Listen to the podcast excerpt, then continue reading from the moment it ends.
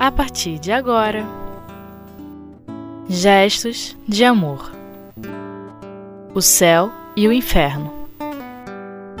O Marquês de Saint Paul, com Saulo Monteiro. Olá, queridos amigos do Espiritismo.net.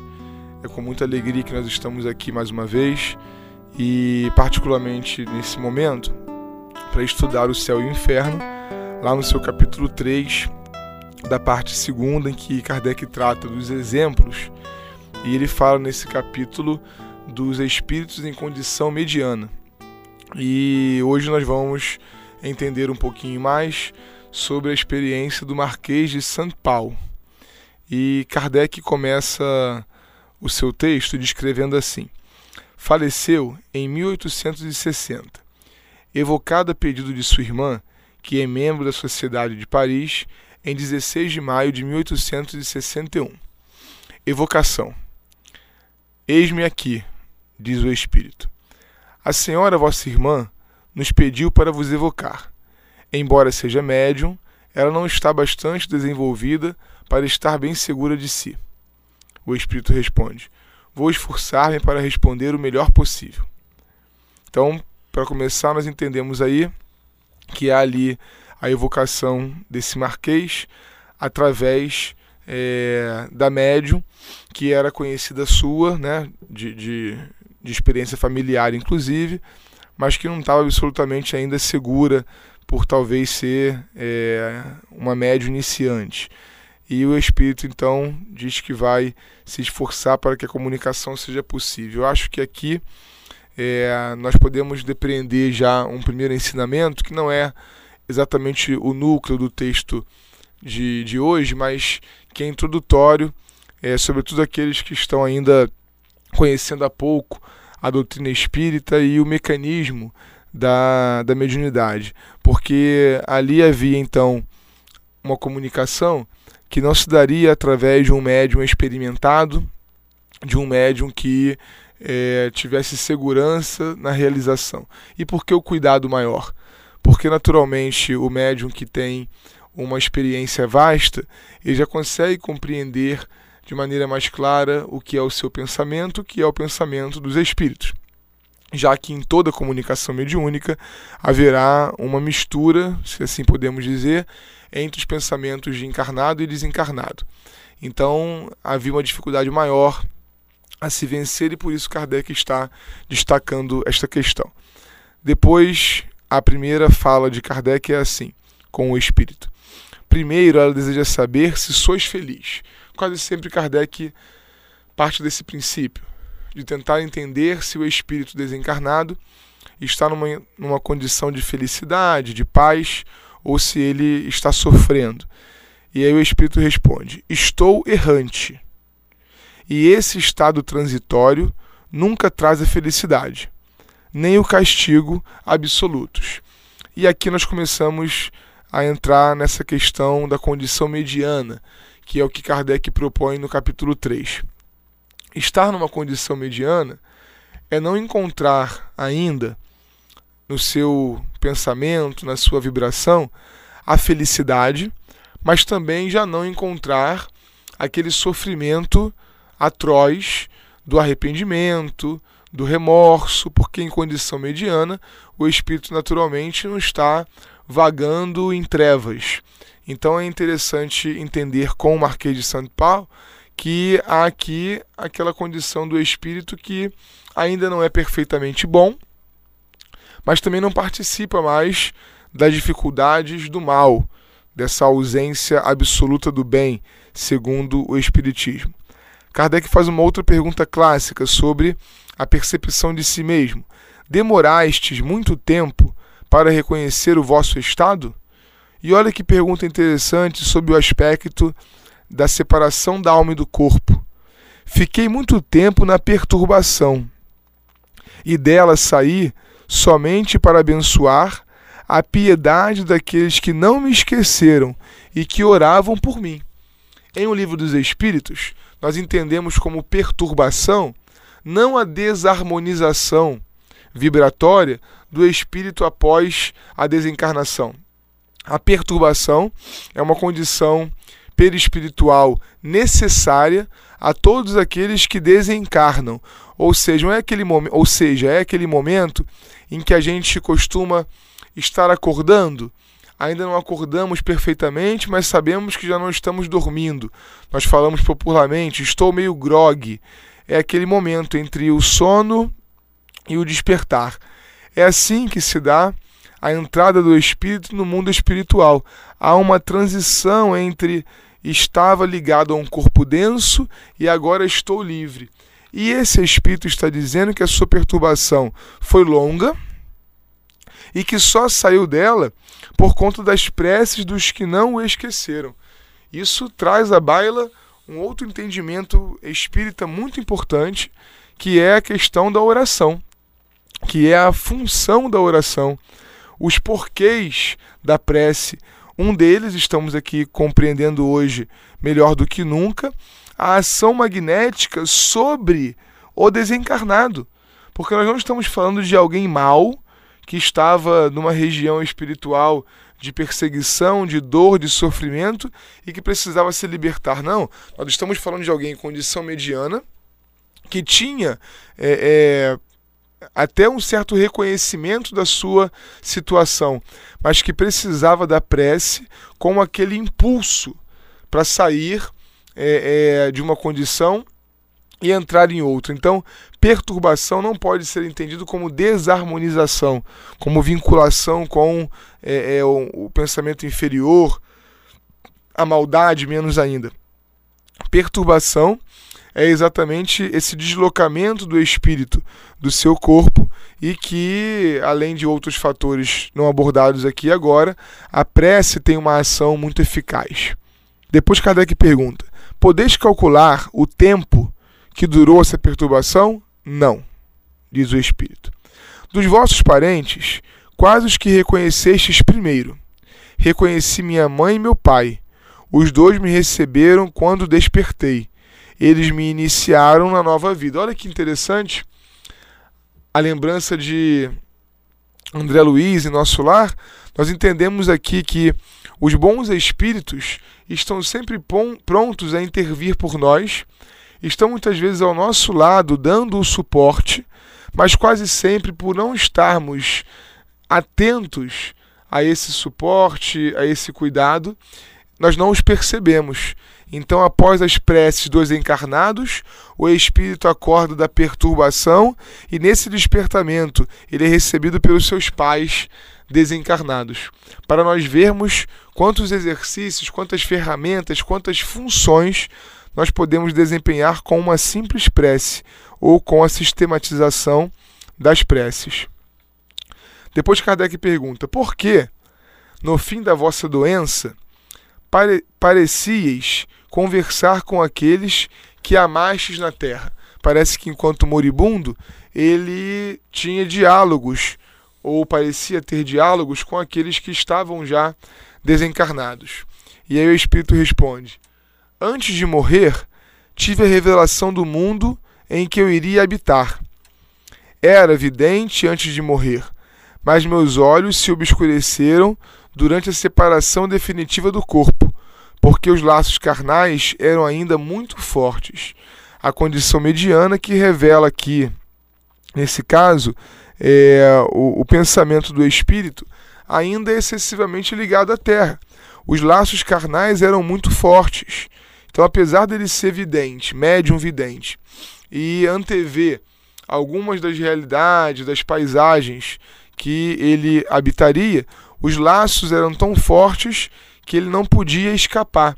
Esse é um, um, um capítulo, é uma, um, um entendimento espírita muito importante, porque a gente precisa, ao longo da vida material, assumir os exercícios de desmaterialização necessários ao nosso progresso, porque quase sempre nós vivemos no mundo material ainda muito envolvidos, ainda muito vinculados as questões menores é, da vida física. E essas questões, mesmo que sejamos pessoas caminhando para o conceito do homem de bem, cristãos, praticantes, enfim, da caridade, da benevolência, se nós estamos muito apegados à terra, essa perturbação, esse momento em que o espírito está ali meio grogue quando sai do corpo, ele pode aumentar pelo tamanho da força, pela proporção desses laços que os unem ao corpo. Nós vamos fazer uma breve parada para o nosso intervalo e voltamos já com a continuidade do texto de Kardec.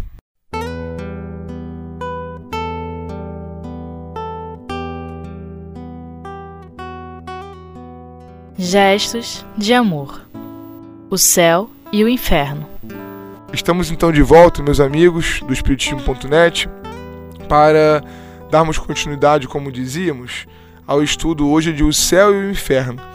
E, particularmente, estamos na segunda parte do livro, que Kardec trata dos exemplos, e no capítulo 3, dos espíritos em condição mediana. O espírito do Marquês de Saint Paul está nos eh, oferecendo algumas preciosas lições nesse momento. Kardec faz mais uma pergunta para ele: Como é que vossas lembranças da infância pareciam ser as que de preferência retornavam a vós?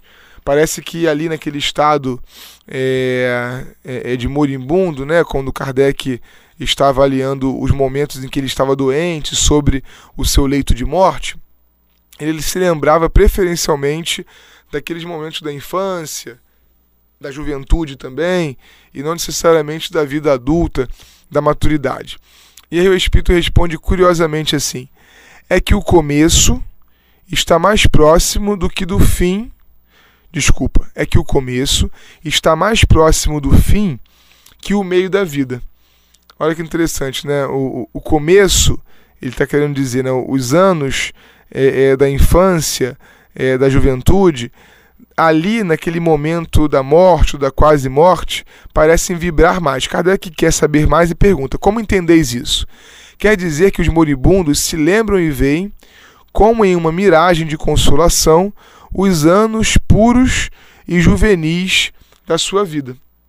Parece que há realmente, como muitos livros espíritas é, mediúnicos descrevem, uma certa é, é, rememoração, como que na passagem de um filme, daquilo que aconteceu na vida do espírito enquanto ele estava em cada uma das fases né, do seu corpo físico. Kardec coloca uma nota também muito oportuna.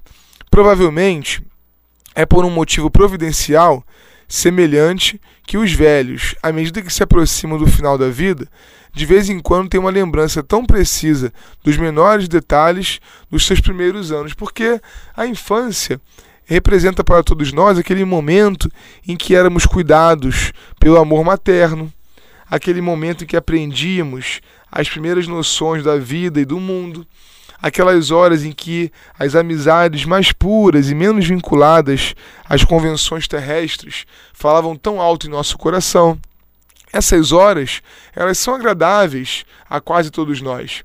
Então parece que por um efeito de amor de Deus, da consolação dos bons espíritos, essas horas, esses momentos, né, eles vêm à baila muito rapidamente, muito comumente, e a gente acaba é, é, tendo nesse momento a oportunidade da segurança, é, do conforto para a desencarnação. Depois Kardec continua. Por que do vosso corpo sempre faláveis na terceira pessoa? Aqui tem um, um, ensinamento precioso, com certeza, desse texto da tarde de hoje. Porque parece que o espírito lá, enquanto encarnado, nas suas últimas horas, ele falava do seu corpo como se fosse uma outra pessoa. E aí Kardec vai exemplificar, né? ele dizia: ele tem sede, dê água a ele, ele tem fome, dê de comer, ele sente dor aqui ou ali. O, o, para quem estava olhando, né, era um doente em cima de uma cama, tratando a ele próprio como uma outra pessoa. Mas o Espírito dá uma explicação muito interessante para isso, e que Kardec trata como comum no sonambulismo. Porque, já vos disse, eu era vidente e via nitidamente as diferenças que existiam entre o físico e o moral. Essas diferenças religadas entre si pelo fluido da vida, tornam-se claramente separadas aos olhos dos moribundos clarividentes. Ele estava já relativamente desligado do corpo e percebia por antecipação aquilo que estava acontecendo naquele outro eu, que era o corpo dele mesmo, mas que ele identificava como uma personalidade à parte, de tão identificado já com o mundo espiritual que ele estava. E Kardec explica isso numa nota. Eis aí uma particularidade singular que a morte desse senhor apresenta. Em seus últimos momentos, ele sempre dizia: Ele tem sede, é preciso dar-lhe de beber. Ele tem frio, é preciso aquecê-lo. Ele sente dores em tal lugar. E quando se lhe dizia: Mas sois vós que tendes sede, ele respondia: Não, é ele. Aqui se delineiam, fala Kardec, perfeitamente as duas existências. O eu pensante está no espírito e não no corpo. O espírito, já em parte desligado, considerava seu corpo como uma outra individualidade, que, para falar mais propriamente, não era mais ele. Então era ao seu corpo que era preciso dar de beber, e não ao seu espírito. Esse fenômeno também se observa em certos sonâmbulos. Olha que legal então que Kardec está descobrindo com esse depoimento do espírito desencarnado. É, a, a, a particularidade da mediunidade sonambúlica, em que o espírito consegue ver claramente a diferença entre as coisas do corpo e as suas questões da alma. Ele ali não tinha é, é, nenhuma participação mais naquela dor, naquele frio, naquela sede. Ele estava quase que independente do corpo físico. Mas havia uma ligação qualquer e ainda forte naturalmente, a ponto dele estar habitando o corpo, porque ele falava isso pela boca do corpo físico. Ele fazia gestos, ele controlava o corpo, mas já estava desligado dele por antecipação. E depois Kardec faz uma última pergunta: O que dissestes do vosso estado errante e do tempo que durou a vossa perturbação levaria a crer que não sois muito feliz.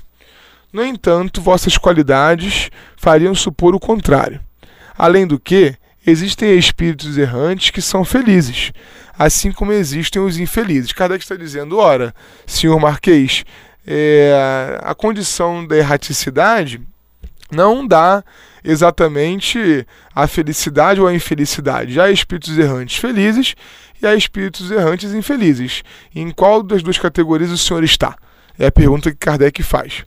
Estou num estado transitório. As virtudes humanas aqui adquirem o seu verdadeiro valor. Certamente meu estado é mil vezes preferível ao da encarnação terrestre, mas sempre trouxe comigo as aspirações do verdadeiro bem e do verdadeiro belo, e minha alma só estará satisfeita quando voar até os pés do seu Criador. Nós vemos aqui que não é um espírito inferior, não é um espírito com grandes dificuldades, mas um espírito que tem grandes predisposições para o melhor, para o bom, para o belo, e portanto se vê infeliz naquela condição transitória. Condição transitória que o fato da erraticidade já dá. Eu não sei se todos estão lembrados, mas erraticidade para a doutrina espírita é o tempo que se passa entre é, uma encarnação e outra. Então, entre é, esta encarnação e a próxima, nós temos a erraticidade, ou seja, um, um, momento breve no mundo espiritual, que vai ser mais ou menos feliz de acordo com as nossas inclinações morais. Para esse espírito, a erraticidade era infeliz porque as propostas dele para o futuro eram muito grandes, eram ricas, então automaticamente ele desejava mais e por isso a condição em que ele estava não era tão boa assim. Mas nós precisamos sempre agir por comparação ele estava já muito acima, muito superior àquilo que ele tinha sido até ali. Mas ele não era ainda o que ele desejava ser. É assim que nós precisamos avaliar a nossa vida. E nós acreditamos que nesse estudo, que já vai se encerrando, é, nós precisamos ter é, é, um entendimento, uma reflexão, melhor dizendo, das coisas que estão acontecendo ao nosso redor. Será que efetivamente nós estamos aproveitando esses ângulos da vida? Será que estamos conseguindo dar a qualidade possível e necessária a tudo o que está acontecendo conosco, aquilo que está vindo ao nosso encontro, mesmo que nós chamemos de problemas de vez em quando, as oportunidades de crescimento, porque aproveitando essas oportunidades, nós vamos nos libertando da matéria desde já e temos menos perturbação, uma qualidade melhor de reentrada aí na erraticidade. Desejamos a todos os web ouvintes o momento de estudo repetido para que a gente possa é, cada vez mais crescer com a doutrina espírita e que nós possamos nos ver ainda em breve em outras oportunidades. Graças a Deus.